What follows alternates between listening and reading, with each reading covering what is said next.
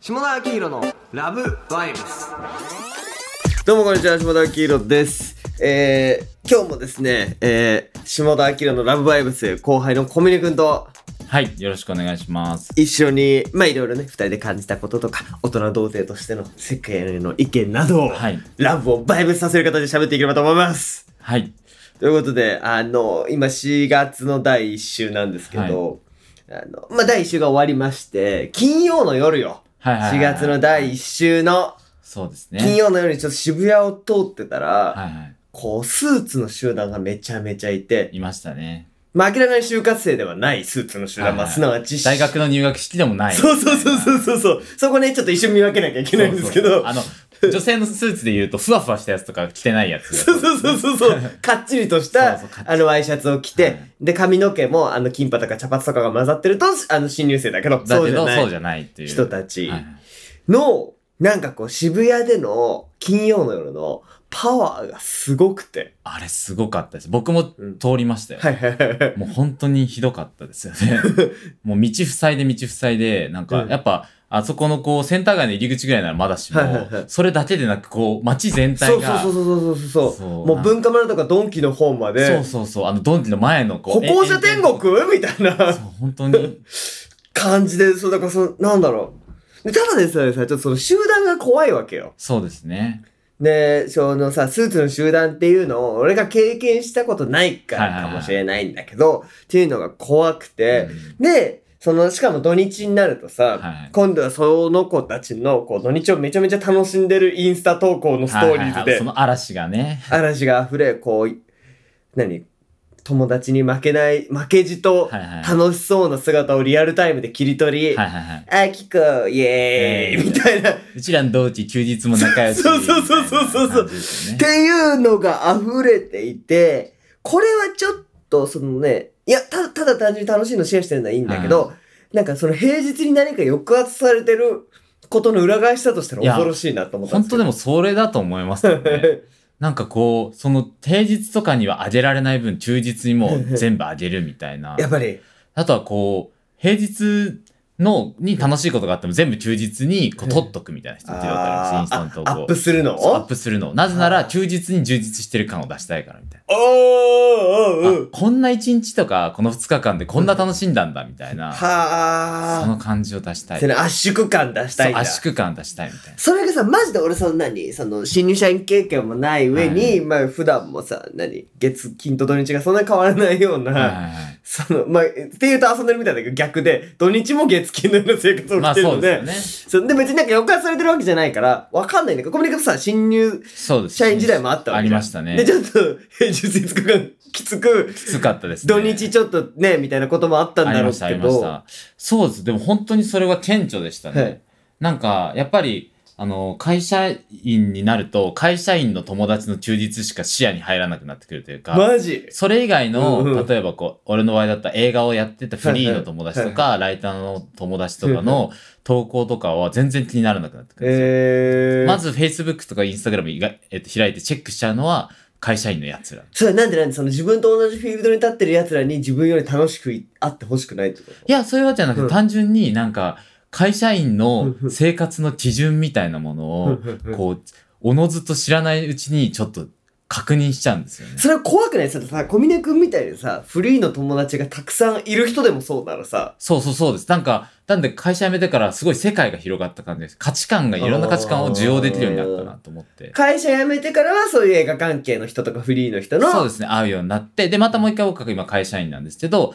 そうすると両方見えれるようになりました。あーだから、本当だから新卒で入った会社にずっといるやつとかめっちゃ危険って思ったんですよあねー、どんどんどんどんどんどん。そう、その。文化に染まり、みたいな。はいはいはでい。それマジ恐ろしいよね。そう、なんか多分会社の話題とかも多くなってくるし、僕はいは、いすごく怖いなと思ってるはのいはは、ちょっとあの、ディステラじゃないんですけど、かい休日も会社の人とばかり遊ぶ人って怖いなと思ってて、だってもうす、平日にその会社の文化とか価値観にがんじがらめになってるのはいはいに、なぜ休日までインプットそれにするのみわたかいるわかるなわ、かるわかるわかる。本当に怖くて、どんど怖ん、いよねどんどん投稿がつまんなくなってくるんですよはいはいはい。 3年、5年とかはいは5いはい年目とかになってくはるいはいとは、なんかこう、ま前まではちょっとその大学の友達とかにも、あの、わかるようにうんうん Facebook の投稿とか書いてたやつとかはいはいがはいはい、どんどん説明が省略さわれてかいてるわかるわかるわかるわかる。前提共有してないのにしてるでしょ手で投稿しやがるのそうね。投稿してはい、コメント欄も会社の人ばかりみたいなはいはいはいはいはい状態がすごく見受けられはいて、はいはいはい本当に怖いっていうふうに思う。怖いね。怖いですよ。なんかさ、女の子とか見ててもさ、その会社だも怖いし、会社じゃなくても、はいはい。何これ、土日のインスタ用の友達なんじゃねえかくらい、はいはいはい。毎週可愛い子だけ同じメンツで会ってる集団とかいて、はいはいはいはいそう、もうなんか見せるための友達とかクソ怖いなと思って。すごい、でもありますよね。で、僕聞いたのが、うんその、一面をキープするみたいなのも怖いなと思って。それはいなつんもか、のメンバーね。そうそうそう、いつものメン バー。大学時代の、に、多分その子は、あの、イケてたグループに所属してたんですよ。はいはいはいただ、こう、会社の雰囲気が合わなくて、でも、他の4人組なんですよ。3人は会社もイケイケな感じで、会社員の友達とも仲良かったんです。ただ、その子だけは、もう、そこにしか居場所がないんだけど、だんだん外に世界が出てくるにつれて、その集まる頻度が減ってって、もうい、いつもの、いつ、いつじゃないだろうみたいな。半年に一回のはいはいはいいつ面みたいなのを執着していて、で、その友達とかに、あれ、みんな忙しそうなのによくいつ面で集まるね、みたいな。うそそしたらもうほんとそ、そ今言ったみたいに、いや、いつもじゃねえよ、みたいな。ん。あいつやばいんだよ、みたいな。最近なんか LINE の返信が遅いとかめっちゃグループで愚痴り始めて、みたいな。3人で違う LINE グループ作った、みたいな。おー学生じゃねえかよそう、ほんとそんなや感じ。めろ、そういうの、社会人だ。そういううこととかもあるらしいのはで、あそのコミュニティへの執着みたいなのって怖いね。怖い怖い、うんそしてそれがさ、まあ、10年とか経つと日常になってくるわけじゃないですか。そうそうそうなんですよ。俺だからさ、一番さ、そんな象象徴って言ったらさ、すごい怒られそうなんだけどさ、35歳過ぎた地方局の女子アナが全員同じ喋り方してるっていうことにはいはい最はいは近い気づいては。ははそれってもうなんかさ、なんでその多分そういうさ、喋り方を指導されいてはい、はいま、なんかさ、25くらい、5、6とかさ、俺ら同世代くらいまでの人たちはさ、なんかまだこう個性ああるりますね喋りありま方すねしたりするじゃん。35過ぎた地方局の女子アナ、全員同じ喋り方してるからさ、そうですね。言われてみれば。 ので、なんかその、教育にこう慣れされ、慣れすぎた果てという果か、てですね。で、おちょっとおかしいと思った人はさ、途中で出てきたりするじゃんうんうんでもなんだろう、35歳で言ったら、ちょっと、あ、なんかさせてもらってる、あの、塩地みすみさんっていうう、んアベマン TV でう、んちょっと夜、あの、ピースの綾部さんとかと、うんモーマン TV っていう、はいはいやって妄ます想マンデーでやってる人とかは、やっぱちょっと自由なのよ。そうですよ。あ、それは僕も知ってます。喋り方とかがはいはいはいだからそれは多分途中で抜けてきて、ううんまく染まらずに生きてこれてたと思うんだけど。なんかその土地の人だけみたいな感じなんですよね。そう向かってる人も。さあその土地の人にだけ話してる感覚なんでしょうね。じゃんじゃん、うんいや、俺もそう思ったんだけど、それがさ、全国各地で同じ喋り方なの怖くないあー別に山形の人は山形弁で、はい北海道の人は北海道弁で、そこの喋り方が違ったらいいんだけど、35過ぎた北海道の女子アナも、富山の女子アナも同じ喋り方してるのよ。あー、確かに。でも、それ、こっちょっとち地方ディスみたいになるんで すけど、僕、あの、最近高崎に行って、うんで、夏とか、よくこう、前はなんかこう、東北とかも出張とかでゆうんうん行って、で、あの、夏に静岡ではいはい映画とか撮ってて、うんで、こう、すごい共通して思うのが、うん地方の都市ってなんか街の感じ超似てるみ たいな。わかるわかる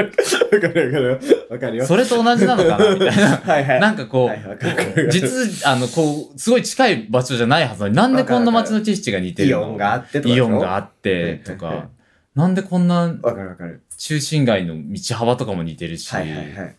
それさ、なんか10年くらい前まではさ、もうちょっとこう遠くのそういう地方都市とかだったと思うんだけどさ、さっきさ、小田原とかまでそういうあ感あ、じそれになっは、てそてれさ、は思います。小田原は都会というかさ、個性ある街だとして、なんかもそうう、ですね。どんどんここっちって言ったら東京目線の話になっちゃうけどさ、うんこっちに侵食してきてるんだはよ、いはいはい自はい。それはなんか感じますよ。なんかそう、面白みが、街並みから面白みはあんま感じない分がねでえすよね。個性ある街なんてもう最近あんまなくないのかね。そうですね。ない。だ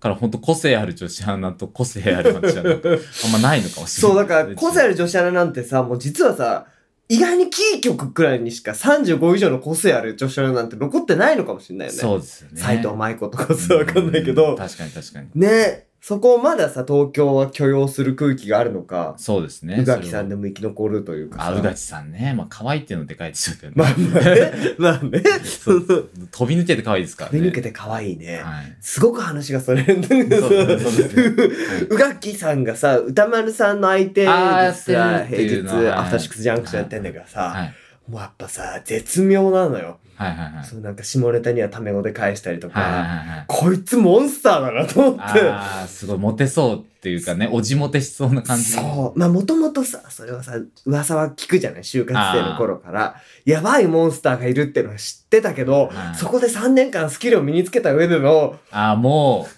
誰にも負けない。誰にも負けない、はい唯一無二の、こりゃ異能とも渡り合うわ、みたいな確かに確かに。感じが怖い。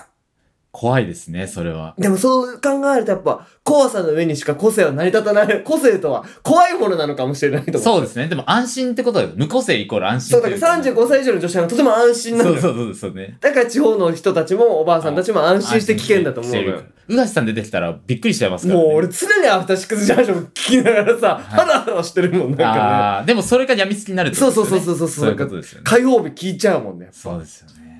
いやーでも、 そういうことなんでしょうね。刺激を求めるなら、みたいな。そうそう。だからね、女の子もそうなんでしょうけど、うん怖いですよ。だから僕らは多分刺激をも求めるようにインプットされてっちゃってますから、そうですね。安心はない人生になっちゃう安心ない人生になって。ちょっと安心するとつまんなくなっちゃうんですよ ね。ね。という ことで、いろいろディスっちゃいましたけれども、えー、島田明のラブライブスでした。